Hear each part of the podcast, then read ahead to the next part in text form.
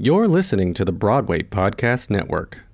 Hi, and welcome to The Compass, the podcast documenting the struggles of life as an artist. I'm Leah Walsh. My guest today is Miranda Noelle Wilson. Miranda is a wonderful actress, singer, dancer, and producer. We are classmates from the University of Evansville, and she is still one of my dear, dear friends here in the city. I'm so thankful she's still in my life. I've always been blown away by the number of projects she's involved in and the grace with which she handles all of them. Just a little warning my audio in this recording is a little bit quiet for some reason. I must have hit the level a little bit. But you can still hear the questions, and Miranda's audio is nice and strong, which is the most important part. I hope you enjoy the 79th episode of The Compass.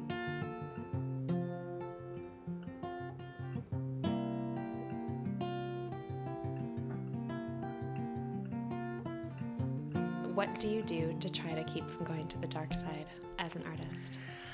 So I've been thinking a lot about this since we emailed about coming to do this. Mm-hmm.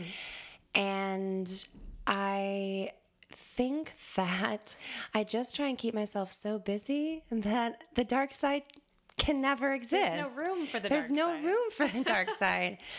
Um, and I was actually thinking about it the other uh, on the train actually today, and I was like, you know, I actually really think that I've somehow staved off the dark side for the last few years, and that's really exciting.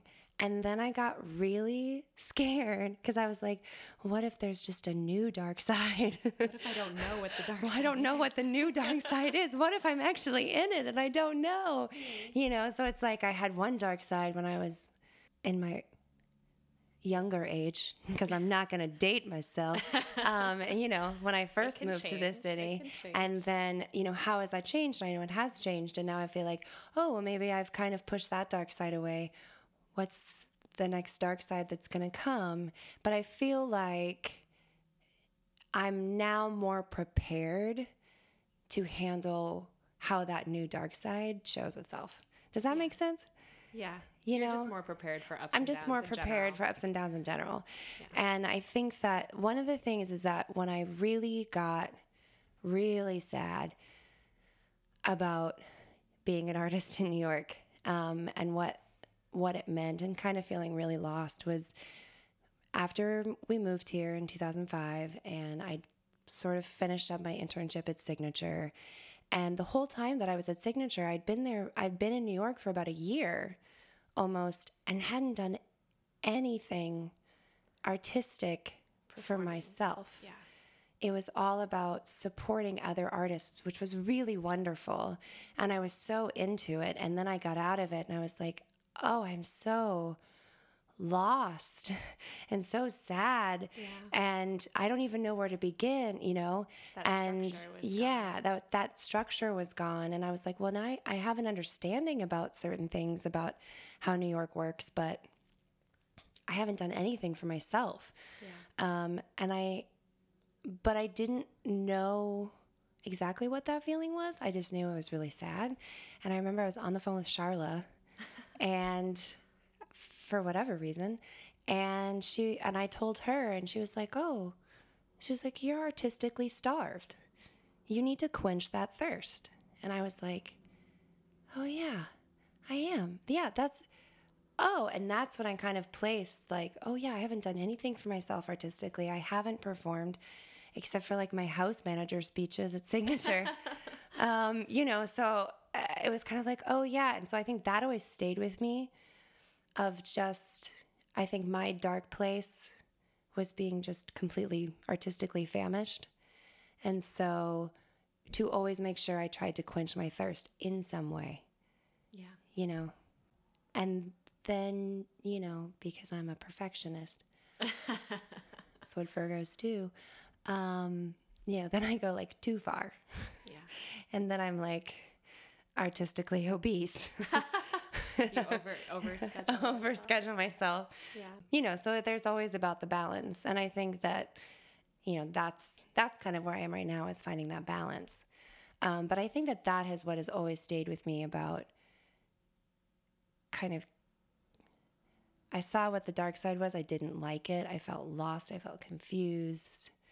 And as long as I found a way, no matter what it was, even if it was, you know, going to one night of one on one, you know, and towards the beginning of it, and just like being like, I have eight minutes this week where I get to perform this side, and how exciting, and I'll meet this person, and I get to act for, I'm doing something, you know, It's proactive. Yeah. it's proactive.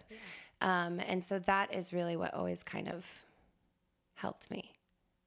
Who knows what the new dark side will be? we'll see. yeah. Um, I mean, I want to talk about all sorts of things, but I am curious since, and this is in the past, but since you moved here with an internship and just kind of made it happen for yourself, and I went the grad school route, Mm-hmm. I want to know like what that was like for you and what you learned having that transition coming out of school, because you really just dived into the city in a way that I was too scared to. Like I needed to be here for school and like have have that structure in a different way. So I'm curious what your experience was and what you think you learned from that or advice you might have to younger people who are doing that. Absolutely. I mean, I I think that the internship for me was kind of that at least that home base still. You had something right That's away. something I knew right away. I I didn't have it well I I had an apartment Susie Hunt and I shared a studio for the Ooh, first like cozy. yeah month that we were here. it was very cozy and very sweet, and um, so we kind of had that. But I but that was only a very short time thing. So I really had no where idea where I was going to live in the city, what I was going to you know still learning still city. learning how do I really approach these you know I we have a network here when we move here, but it you know still like how do I approach it for myself? But I had that internship was which was kind of my home base. What was your specific internship? I was the company management intern at Signature. So, with the company management internship, I ended up, well, also with the time that Signature was going through, I mean, this was a very long time ago. um, so, you know, it was a very different organization at that point. This was Yeah, than before they moved now. into their whole center, Yeah. you know, and so the interns almost were there were almost more interns than there were staff members at the time. So the amount of work we got to do as interns was a lot, and they trusted it. We sh- we proved ourselves as trustful interns. I mean, it was me, it was Steven Sanders, it was Lori, Yes. it was Jen McVeigh. Like, you know, Jay Turn was running the box office. We're like, still like your closest friends, which I right, love. we like basically just moved like a little microcosm of Evansville to Signature for this like time being. Yeah, and then Jen joined. And then Jen, and then we were like, Jen, you're Scottish, come join us. Um, and so, actually, it was a great time to be an intern there because it really taught me so much about the business, and I- had so many opportunities to meet people who had been working in this business for so many years and who are such influences to everybody and, and got to have special experiences with them for that, which I think is why when I was in it, I was so artistically fulfilled in some ways. Yeah, um, you were involved. Because I was involved and I was learning, in you know. I was singing hymns with Horton Foote and waiting in cars for Well, Lily that's a Taylor, special- you know, and like special company too that I feel Yeah. like Jim made such an effort to make it a family. So you- absolutely. even if you were there was a hierarchy or a power structure and you were an intern, like he still made an effort to make everyone feel there was a Feel like they were a part- you had a place and- yeah. yeah. Absolutely. Yeah. And so, yeah, so I was the company management intern. And then I got done with that and I realized that I was artistically starved. So I had to start finding things. And I just started, I think, I don't even remember, but someone suggested one on one. And I was like, okay, I'm going to start. Do- that sounds good. And so um, I started doing that and finding random auditions here and there on like backstage or playbill, but I was kind of foundering a, little bit. You know, it's hard to to still find your footing and where you fit and figure out. You know, it's also that kind of time in your life when you've now graduated college, you've been in the real world for a year, and you're like, who am I really? You know? Yeah. And that was the time when I was also trying to find auditions and figure out what part, you know, and I was like, So like all the things at once. yeah. Um, but I feel like with I started going to one on one and putting myself out there there and connecting with and and really starting to reach out to people like Slant and other companies like that who were in our community and out there and just kind of to put you still yeah and Yeah. and trying to put myself out there with them and getting involved and just getting my footing that way and gaining confidence. I think I had lost some confidence Yeah. along the way. And so I had to build that back up because I was also, again, being a perfectionist. I was like, I'm not going into that room and, you know, not putting my best self forward because I don't feel like my best self. So I have to build that confidence again and then go back out. And then I just think over the course of 12 years, I just kind of started building that network. And I'm horrible at networking myself. I'm horrible I at marketing myself. Guess that about you. I hate marketing myself. I feel I feel like that's my like well, the, I mean, marketing is like a hard way to put it. Yeah. That does sound gross, but I just mean you always you. You're always finding ways to keep yourself busy. You're always I do. in a million things. You're always producing your own stuff. yeah, and I think that and I think that the one thing that I will say is that my Midwestern like good family, Kansas City, Missouri, like upbringing, my Work family, ethic. like the work ethic and that like no matter what that helped me keep through. So even if I wasn't the best at following up with somebody after a meeting or something like that, you know, my or keeping up with everyone after a show, my work ethic and being a good person to work with has been the thing that has kept things going or things you know That's branching out from there. And that is so huge. And no matter how horrible sometimes you end up feeling on a project because it just completely derailed in a way that you never thought like still trying to like be the good person and be the be yeah. positive and be a good person to work with and uh and I, it yeah, I speaks always want to think miles that that is really gonna take you to the next step. That someone will choose the person who is good to work with Yeah. and kind over the talented jerk. right you know? exactly because they're in like the end, that will pay off. Right. And it's, you know, and it's like the I just think that Not that's so important. Obviously, both being talented. I No, of course. That one person was talented, not Of course. talented, good person to Um, work with. yes. versus talented. Of course. And then I think the other thing that has helped me keep going over the course of the time having not gone to grad school is knowing, I mean, I grew up taking dance lessons, taking voice lessons and and acting. And I let some of that and I, I even continued it through Evansville. I mean, I performed with the Evansville Ballet. Like weird. I think I just thought thought about that the other day. I was like, Extracurriculars. it's a really weird thing that I did. I performed a solo at the Evansville Ballet. Um, but I kind of let some of that uh, fall to the wayside when I first moved here because I was intimidated. And I think I kind of got over that, realizing that versatility could be the key to keeping me working um, and just remembering to always be versatile.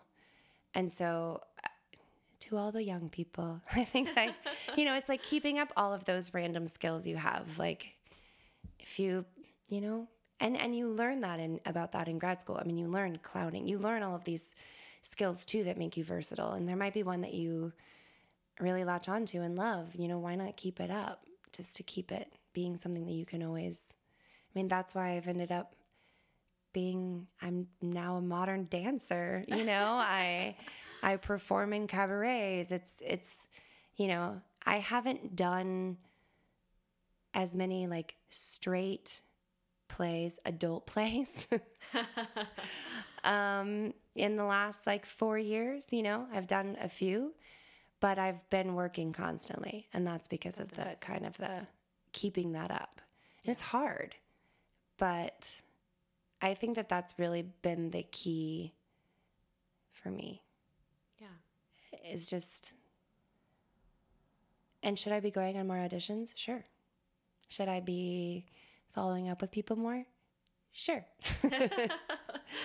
you know, but But you're not sitting in your room alone. You're out doing things and you're busy Yeah. and you're you're working with all these different companies. and it's and it's totally possible that it's an avoidance technique but you know um but yeah but i think that's really been the key for me is just and just remembering i think i've always tried to tell myself that it's all about the baby steps yeah.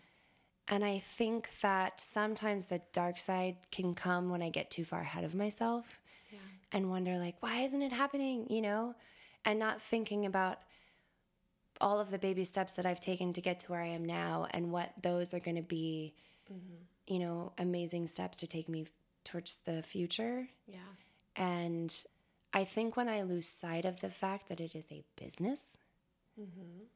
and that in a lot of other fields you know in a lot of other businesses you really have to climb the ladder and that sometimes you know it's just so happens that with this business that we've chosen sometimes the ladder can be really long.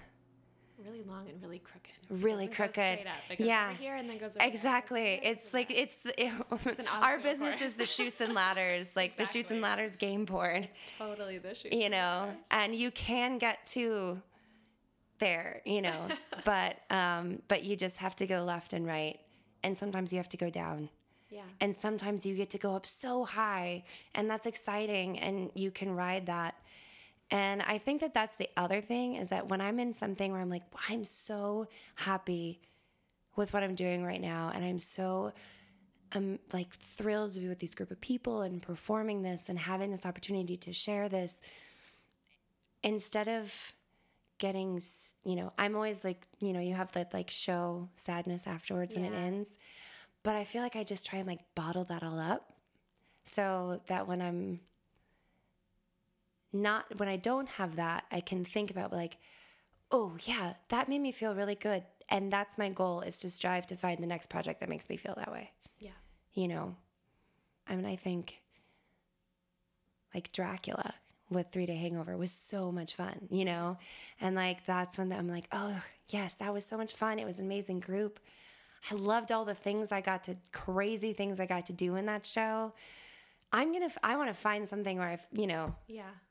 have that People- much fun again Talk about not having a scarcity mentality. mm-hmm And I think that's kind of what you're saying. Like the fact that instead of looking at it like, oh, that was amazing, that's never going to happen again, looking at it like, oh, I, I, I've done that before and I want to do it again. It's going to happen. I'm Yeah. looking for the next opportunity. i think so Yeah. I think it's people are gonna listen to this and be like, God, she's so optimistic. Um, uh, but I, I mean, it's not that I don't have hard days. I feel like I'm putting this out there, like I never have a hard day. That's not true. I just think that, like, for me, that like uh, coming out of that internship and figuring out where I was, like the stuff, like the feelings of figuring out where I fit, like I don't want to go back to that place.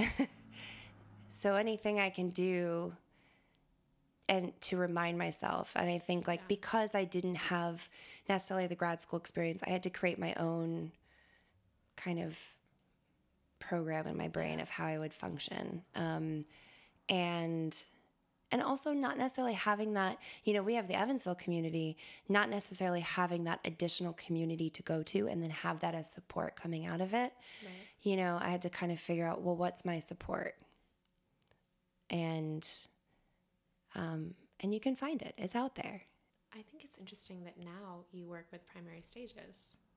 yes. And I, I think that's fascinating that like you're surrounding yourself with this curiosity and this education. And I want to talk about your trend like I want to talk about day jobs in general yes and the big transition you took from like a financial yes oh dear god district day Yes, job yes.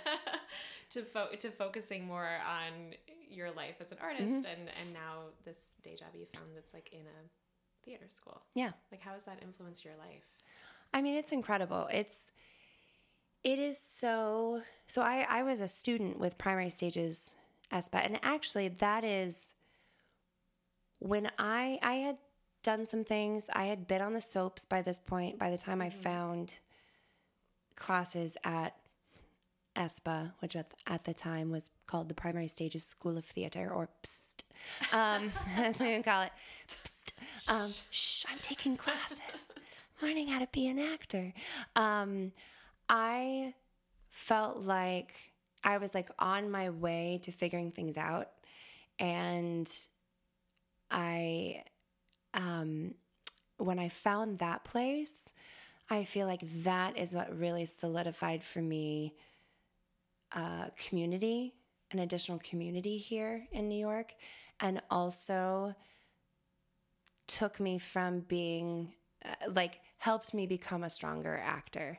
It pushed me in ways through the community and the kinds of classes and the way that I felt so comfortable in the community that I felt comfortable pushing myself that it made me a much stronger artist. And that was really i think some of the turning point. And a lot of the the gigs and things that i've had since finding that place um, have become out of the collaborations that i were, was a part of there. Mm-hmm. um, and so i was a student there for a long time and then i took a break from classes because i was just at a point where i just needed to be out there and not taking classes and then when i made the leap to quit my financial district day job, which we can talk about later, um, I I knew I was like, oh, this is a big change. Yeah, big shift. So I'm gonna need something to ground me. And I was like, maybe it's a good time to just kind of go back, throw myself back into that community, take a class.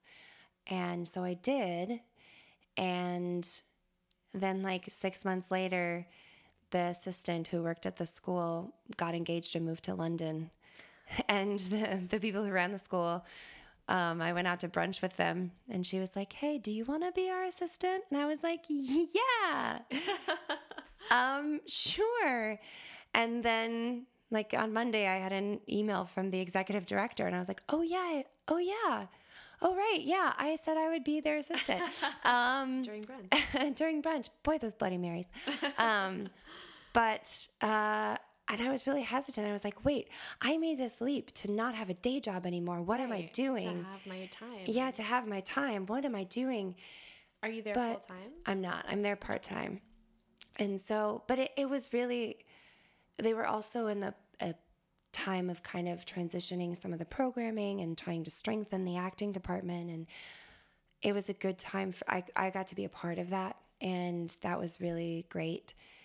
And so now I'm there part time and but it doesn't feel like a day job really. Like it just feels like another extension of how I'm being an artist and how I'm helping artists. And it's really nice. I mean, there's so many students that come into the school who are just moved here out of undergrad mm. and I see them and now I'm I'm responsible. I audition every person that comes into that school. So wow. I get to know all of the actors who are in the school. And I sit there in these auditions with them just talking to them about, you know, where they feel like they are in their process and what they're looking for in a class and why they went after a class and I just see so much it makes me sound so old, but I see so much of my myself in some of these people. And so it feels really nice to be like, we can be your home. We can be the thing that wow. helps you from feeling like you don't know where you are as an artist, you know? And I think that's yeah, that's really nice to be a part of. That's really nice to be a part of. And it's a it's a wonderful organization and and a lot of it feels kind of like when I was an intern at Signature. You know, that same like family feel, you know. Yeah. Um, do you um, still take classes too? I do occasionally or I jump in as you know, we have a lot of classes now that, you know, we have directing classes that need actors. And so I'll jump in sometimes with the directors or yeah. playwriting classes that have table reads and I'll jump in as that. Um, last, this past week, we have a class that we're offering right now focused on just building up skills and techniques and being comfortable with sides and cold readings and that kind of thing in the audition settings. And for each class, we throw something different at them and they don't quite know what it is. And so this past week, it was all about how to handle a bad reader.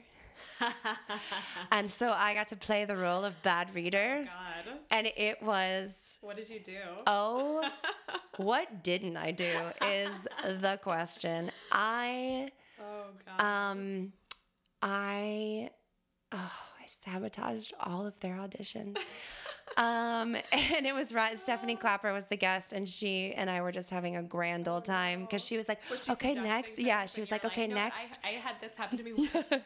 she, you know, and then she kind of started playing along too. We had so much fun. We are like, we're so sorry. Um, I mean, I uh, took my shoes off during one of them and just started stretching, like stood up and was like stretching. Oh God. And um, I lost my place a couple times. Um, I Mon- stole the scene. Yeah, I was like totally monotone, gave them nothing. I got up and acted with somebody and then threw a chair at him. Did you try to kiss someone during a scene? I got really close. Um, we like kept switching sides, or like I couldn't decide if I wanted to stand or sit. I mean, there was just all of these. I like opened a large bottle of seltzer during one of them. I had a coughing. I took a call. I took a cell phone. My cell. phone. We like set my cell phone to go off.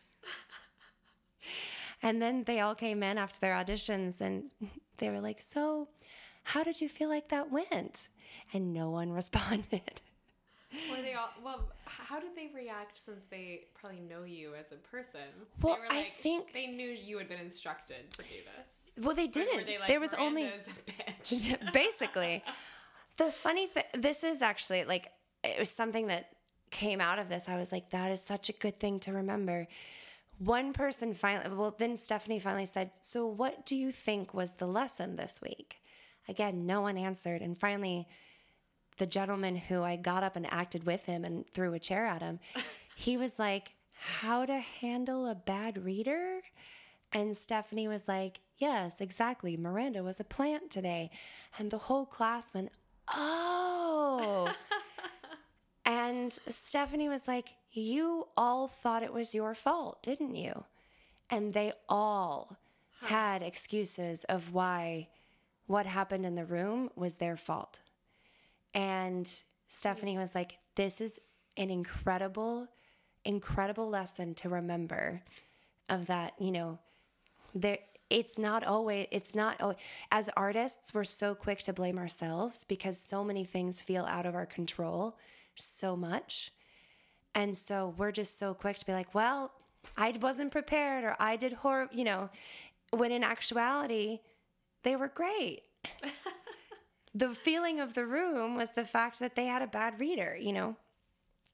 And so that was one thing to keep in mind. It was like if there's one thing you can control as an artist, and it's what you do to prepare for an audition, it's what you do in the audition room, it's how you put yourself out there, it's how you make those big choices, you know, and like how you are thrilled to to get to play this character even just for 7 minutes, you know. Uh-huh.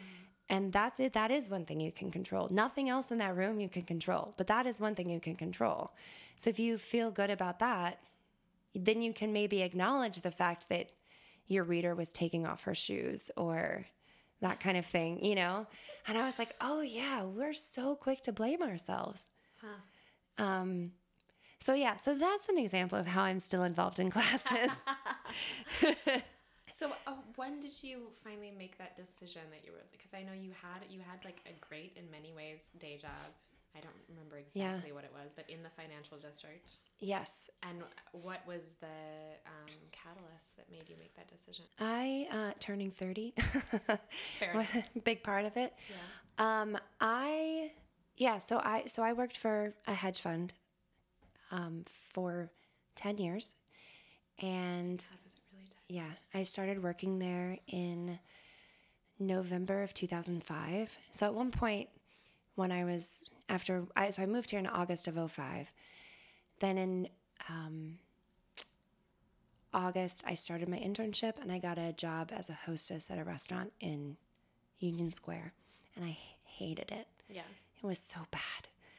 And it wasn't a well run restaurant, which I think was part of the problem. I think if I'd been at a better run place, it would have been fine because I I grew up playing waitress. I always wanted to be a waitress because I knew that that's what actors did. So like I had, you know, I had a little waitress outfit. I would go around at dinner and like take everyone's orders even though I knew what we were all ordering because it's whatever my mom prepared. Um, but um, it was bad and and my boss at Signature knew how unhappy I was at this restaurant job. And I was also house managing and working the box office at Signature. Mm-hmm. And her husband worked for a financial firm. And so she had gotten wind that this hedge fund needed a person to come in and do filing for them. And so she set me up, she with her husband set me up for an interview. So I went in for this hedge fund. And I, so I started working there. And then by December, I then quit the restaurant job and I was just at the hedge fund. But I was just filing with them like three days a week. I would go in for like four hours, To three days a week. Your intern. Yeah, Yes. exactly. Because, you know, we got paid as interns. We didn't get paid that much. Um, except at that time, an unlimited Metro card was $68. So It's a little different. it's a little different at that point. But I started working there just filing. And then one day, the the general counsel came back, the the lawyer at the law firm or the hedge fund came back and he's like, "Oh, the Terry, the president would like to see you in his office." And I was like, "What did I do?" And I sat down and they said, um, "Thank you so much for your for your work as a, with the filing, and we'd like to offer you a full time job."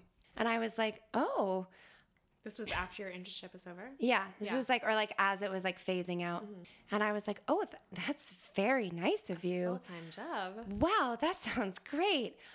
I don't think I'm allowed to accept that I'm an because actor. I'm an actor.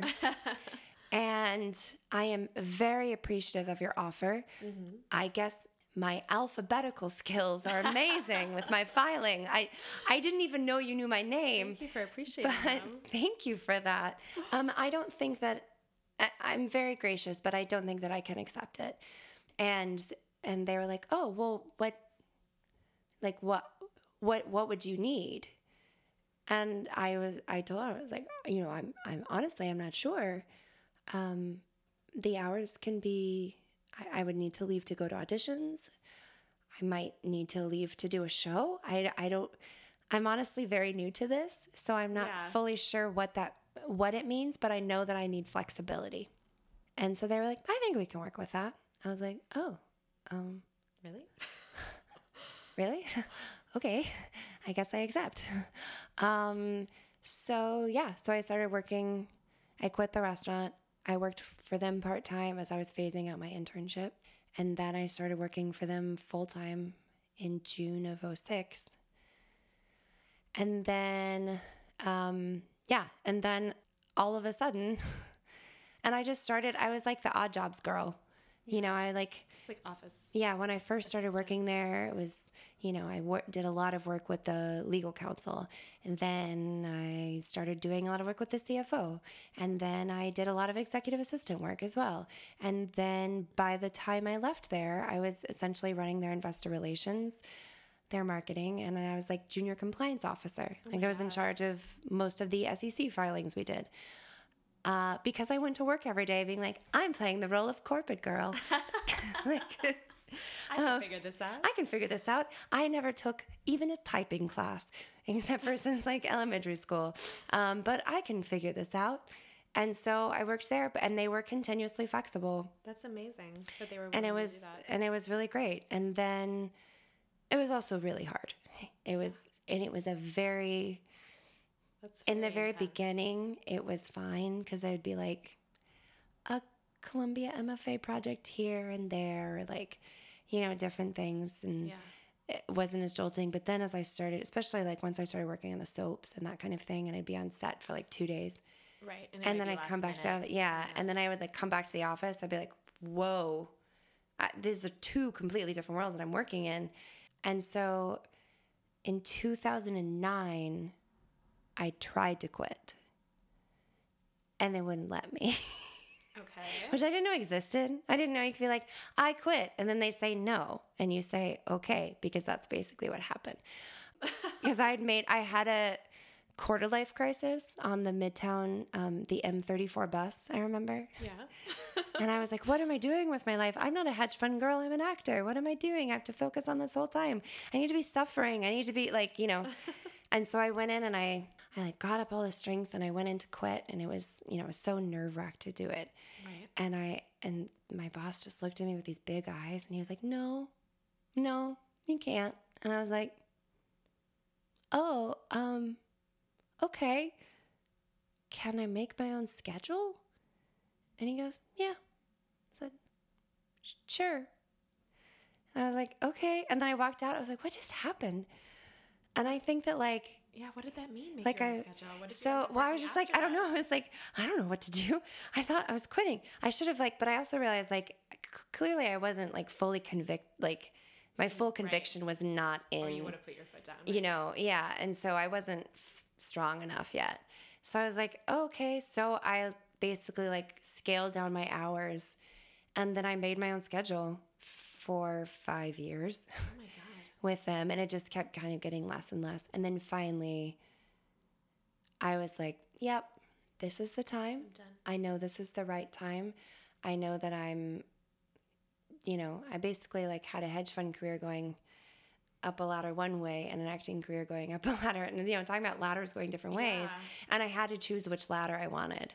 And I could have fully given up acting and become, you know, like an investor relations person, like Oh God. salesperson in, in the hedge fund world.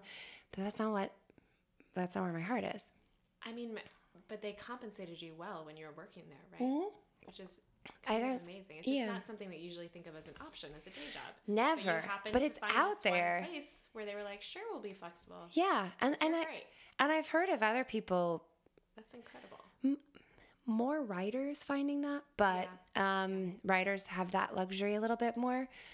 But I, I, I'm not sure how that happened, and I wish I did because I would like write it all down and then give it to every actor I know.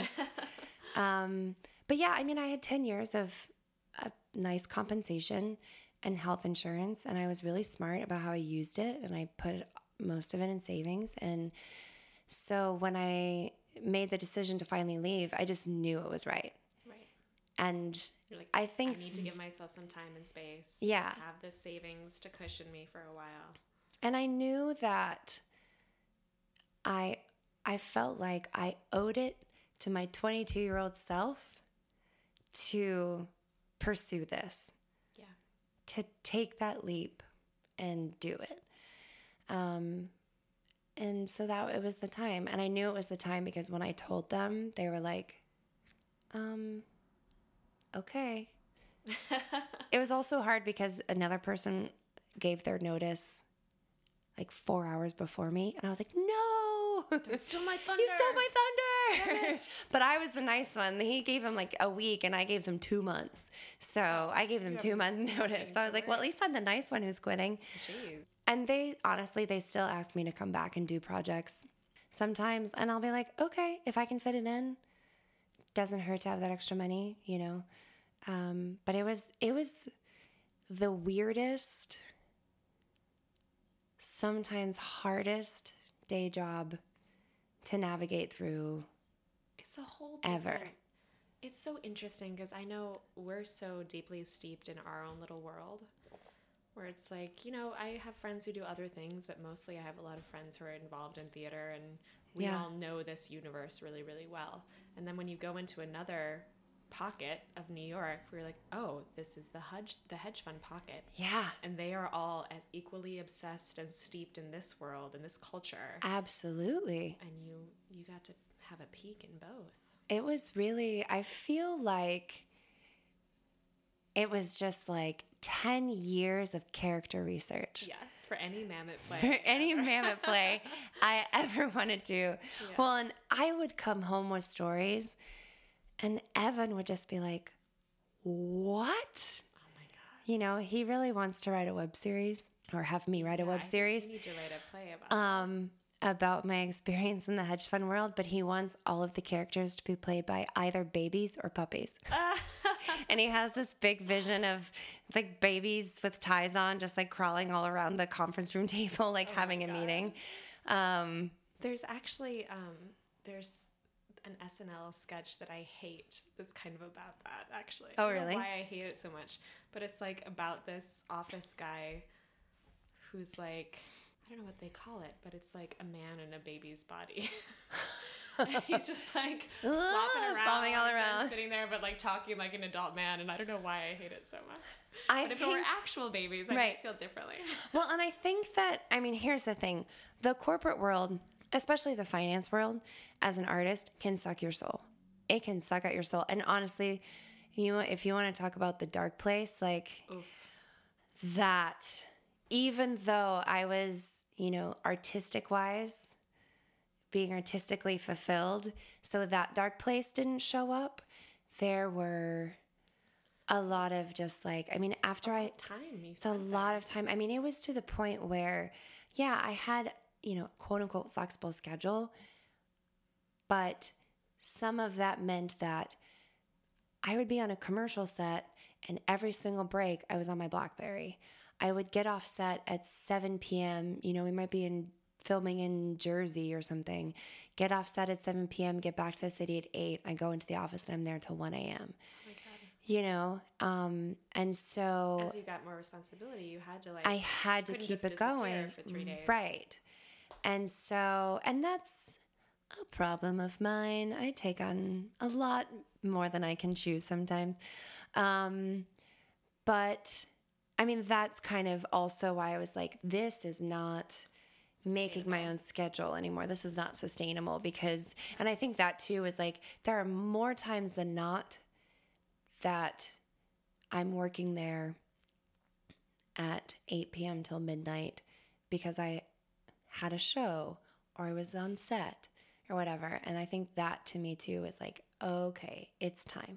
Whereas before it was kind of like, I need to be putting, I need to be available at all times to say yes to anything. It was kind of like, Yeah, oh, going on audition here and there, but mostly Yeah. I'm just working this job. Right. And so now I was like, oh, so I that's kind of what led me to make that decision too. Um and you know, I'm thankful for that experience. Yeah.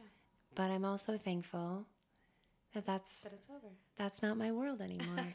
Especially given that I didn't it was always hard during election time to be there because I was Really. Usually the one person who had any sort of well i was the only one with a different viewpoint. So it was always really hard. So i was really glad that i was I'm not so there for this one. this November. yeah. Um, but it was interesting and i do think that when you find yourself as an artist in an office job that now if you're an artistic kind of office it's one thing. But if you find yourself in a law firm or a hedge fund. You might be the only sort of liberal arts educated voice in the office mm-hmm. and that can actually get you very far.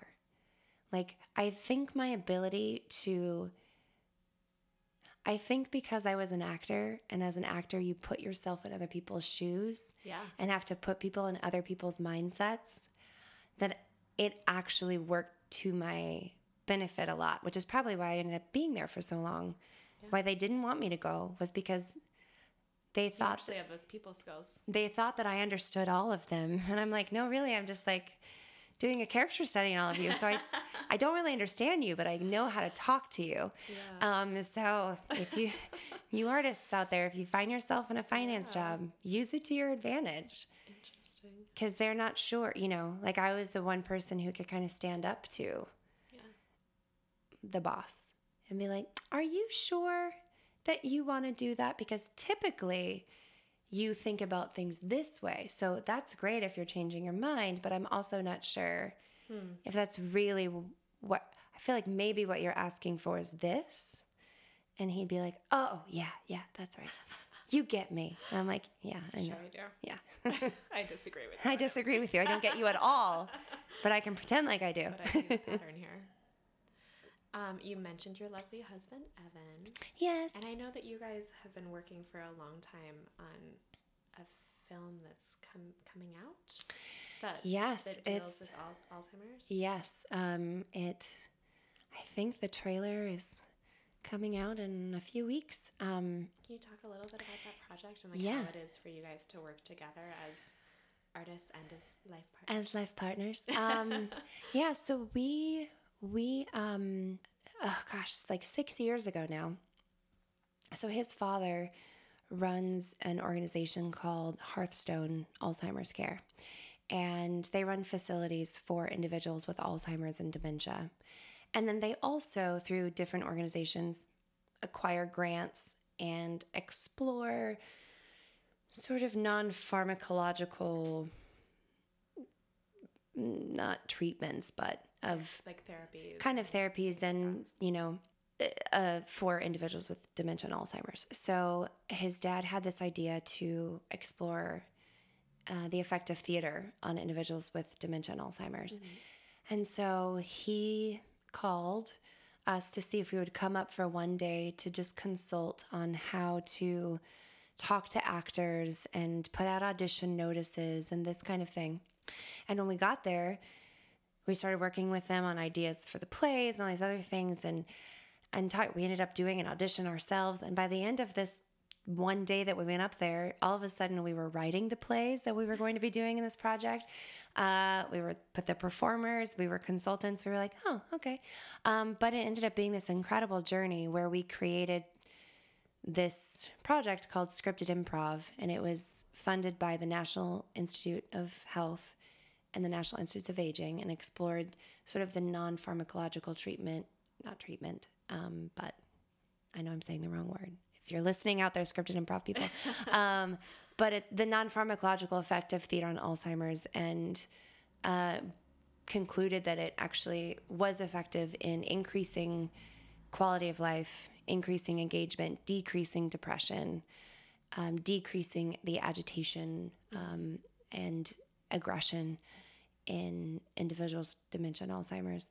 Um, and we also, through doing this project, I mean, basically, so we wrote we wrote these plays where two actors, which were Evan and I for the study, um, would go into a facility, into a room, and it would usually have between 15 to 25 individuals with dementia and Alzheimer's. And we would put on a play with them. And so we were scripted. We kind of knew where the plot lines needed to go. And then everything else that happens in the play would all be um, based on the contributions from the individuals because they played all the other parts in the show. So we played two parts and then we would cast on the spot all of the other parts. um, so, like, we had a play about. Um, we had a, a murder mystery play that was set in the South, and um, Evan played the deputy who was trying to solve this murder. And, you know, I played sort of the narrator character, and, you know, an individual that was going along this journey with us played the person who was murdered and they got to do this incredible death scene you know and they would kind of improv it and um, they would play the other people in the town uh, we had one about a pirate ship and we would cast the captain of the pirate ship and the the sea monster and all these other parts. Um, and so they would, but they didn't have a script, so we would kind of go along with whatever they gave us. Uh, hence the scripted improv part of it. But through doing these plays, we learned all of these really wonderful techniques to basically just make sure the plays kept going. Um, and uh, to but and to all and to engage these individuals. And we realized that these these skills don't just need to be applied to putting on these plays. They can just be really great skills to have as caregivers um, to to interact with individuals with dementia and alzheimer's and and to increase quality of life um, with your loved ones that have it. So we're kind of doing additional uh, training videos like that to be a part of scripted improv so that if you're not interested in putting on a play with them, but you're interested in learning the techniques that went into putting on the play, but that you can use in everyday life, you can now get that. And then out of that, Evan was inspired to write a film, a short film about a couple dealing with Alzheimer's. And the film, all of these techniques that we used are written into the film. So it's a beautiful narrative. It's a beautiful it's also a narrative, tool. but it's also a teaching tool. Right. Uh, so it could be shown at film festivals, and it could also be shown in, you know, facilities to to nurses, to things like that. It could caregivers could see could And watch did you it. guys produce it yourself, or did you produce it so- like, with the help of his father's facilities? So we produced it. So Evan produced it himself. So he did fundraising um, and got support for it. And um, it's really it was it was heartbreaking to film yeah. because we played the couple, um, and it's just it's probably it, it's it's just one of my mo- biggest fears now Yeah. You know. worst nightmare.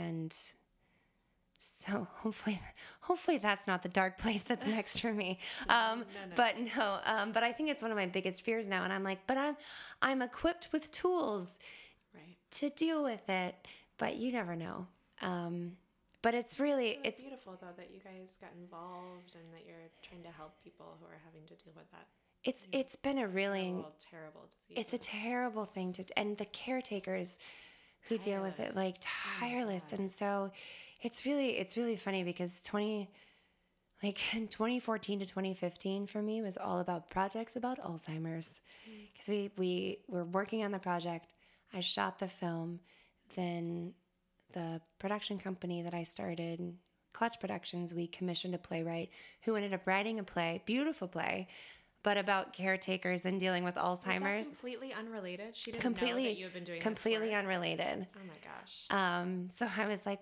wow so i was really living in it for a while and so that's really become my biggest fear How has Clutch been going? it's really good um so yeah so our big inaugural production we you know commissioned playwright Which was take her from the stage blank page to the stage in 12 months. We knew it was aggressive timeline but i don't think we realized how aggressive it was. Uh, but it was really beautiful and successful and we felt good about it and we learned so much. Um, so then last that was 2015 so then last year we kind of just did a few reading series to just kind of recover a little bit. Um, but also to just build up our our our you know canon of people that women that we work with. So now we're producing with women in combat project we're producing a new devised work called bullet catchers and it's all about uh, women in the army and their experience. Um, and so we're producing that with them and that's going up at the oh gosh what's it called the judson play uh Jud, Judson the on the Church. judson yeah Yeah. um that's going up in judson in july Okay, great. and then um, we might have a few other projects. We did a, a reading series in October of last year called Empower Her series. Um, and a few projects out of that we're kind of looking to try and take to full development, including like maybe a short film. And I thought Um, you guys dove in, and then now that you're taking your time, yeah, you know, I think it was like good to take that leap. it's leap. okay to take your time. And it's okay and like not feel bad about it. yeah, So we like we took that leap and then we were like, okay, that was fun and a lot. So now what do we do next? no, but it doesn't. Um, it doesn't have to be a steady progression. Definitely not. You guys are still doing things. You're Yeah. still learning things. You're We're still, building still- your network. Absolutely. And then we're going to and we're going to embark on that full commission experience again. And we, it was an amazing experience and we learned so much. And so this next one can only be that much stronger. Do you enjoy the producing side of it? Um yes. Is it like a means to an end? Sometimes, no, I do. You know, and it's interesting you you asked that question because in the first project that we did, it was it was not fully a means to an end, but in some ways, yes. Um, but like this project that we're producing now, we're not involved artistically. Right. It's- so it's just the producing. It's just side the of it. producing side of it, and it it is enjoyable because it's again, you know, it's we're giving we're giving the women's voice a space. And that feels really good to have the opportunity to do that, especially within this Yeah. just whole world. Um, so it's hard, but yeah, I guess I do enjoy it because because it is it's not a means to an end for me, Right. It's kind of good. but where I mean, yeah it's good when you're giving yourself an opportunity to act, and it's also good in a different way when that pressure is lifted and you're just giving someone else a platform. exactly. Yeah, that's great. and and with this project they're very steadfast and amazing about um, we're making sure that you know veterans on on the bullet catchers project that we have veterans um, on the design team we have veterans in the cast Oh, fantastic. um, we're going to work on getting underwriters so that veterans can get free tickets to see the show awesome. which i think is really great too Yeah. For those days when you're really feeling uh, in the dark place or like uninspired, are there any concrete things that you reach for again and again? Like a book or a place you go or something you do? I reach for my friends. Yeah. Um, and I think sometimes I do it as like a decompression technique. And then I also think I go to it when I'm feeling like I'm on the dark side. But I love just watching episodes of the Mary Tyler Moore show. it inspires me because I think that she's That is delightful. she's such makes it sound so corny. No, she's Um, a pioneer. She's a pioneer. for sure. And I think I'm like, she can do it. I can do it. Like, I just have to meet the world with a smile and like, you know, put myself out there. But, you know, I just, I enjoy the comedy of it. I enjoy, I think I, I also kind of discovered at one point when I was watching it, I was like, oh my gosh.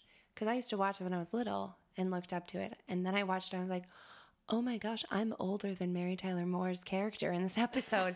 what am I doing with my life? Like, there was one time I watched it and I was like, I can't watch this again because I don't know what I'm doing with my life. She's got it all together. Um, no.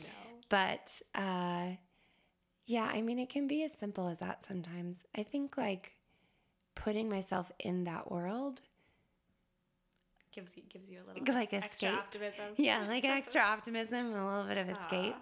I Um, that. but I think a lot of it is just uh, also just leaning on friends. Yeah. You know, I realized I didn't, and I have to ask you about your family. Yeah. I said we were at the end, but I'm detailing back. Yes. Um, because one, because I know they're so important to you, um, and two, because I know some of them are also in the arts. But like, how how does your family take in you choosing to be an artist? They've always been very supportive. I think they were I think they were so shocked when I decided that I wanted to do a play because I was so painfully shy Really, when you were as a as a kid. So painfully shy. I wouldn't talk to anybody.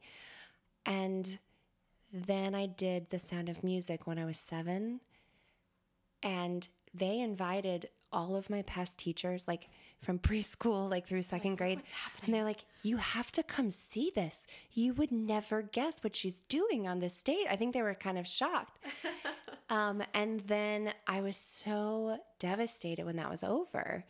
But they were like okay i think this is really a thing. So they've always been extremely supportive of it and helped me find the next project. And you know my mom you know would be like well shouldn't you reach out to this? You know she's always very good at being like well did you follow up with that person?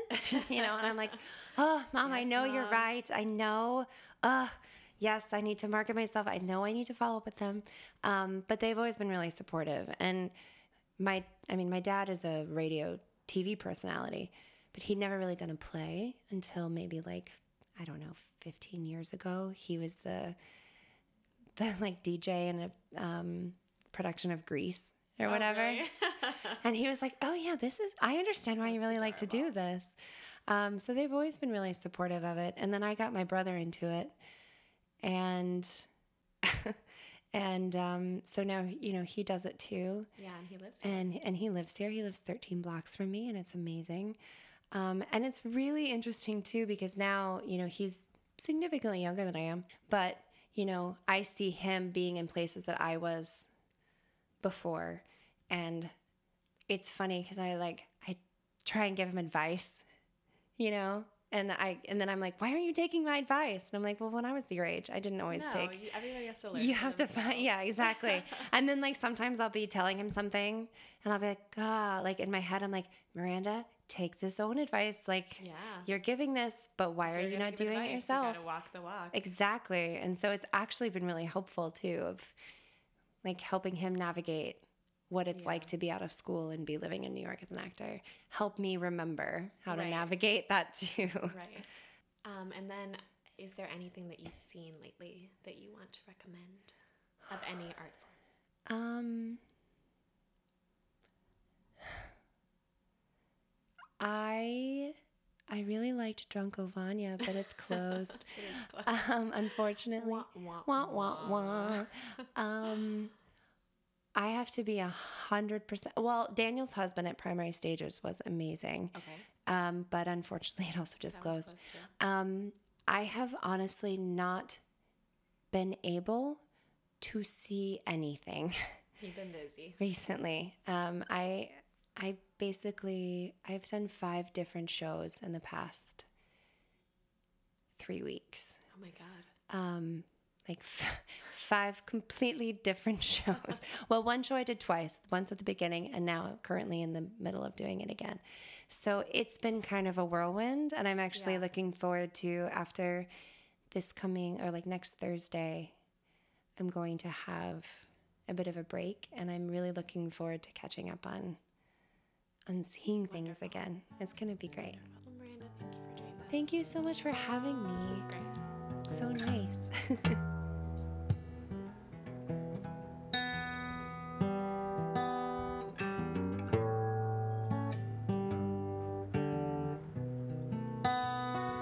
Thank you for listening to the Compass Podcast. I'm Leah Walsh. More episodes are coming soon. Please look for us on Facebook and iTunes. I'd like to thank the following people for their generosity. The Compass cover art is by Kim Miller, music by Brendan Spieth, audio assistance from Nick Choksi, and a special thanks to Frankie J. Alvarez. See you next time.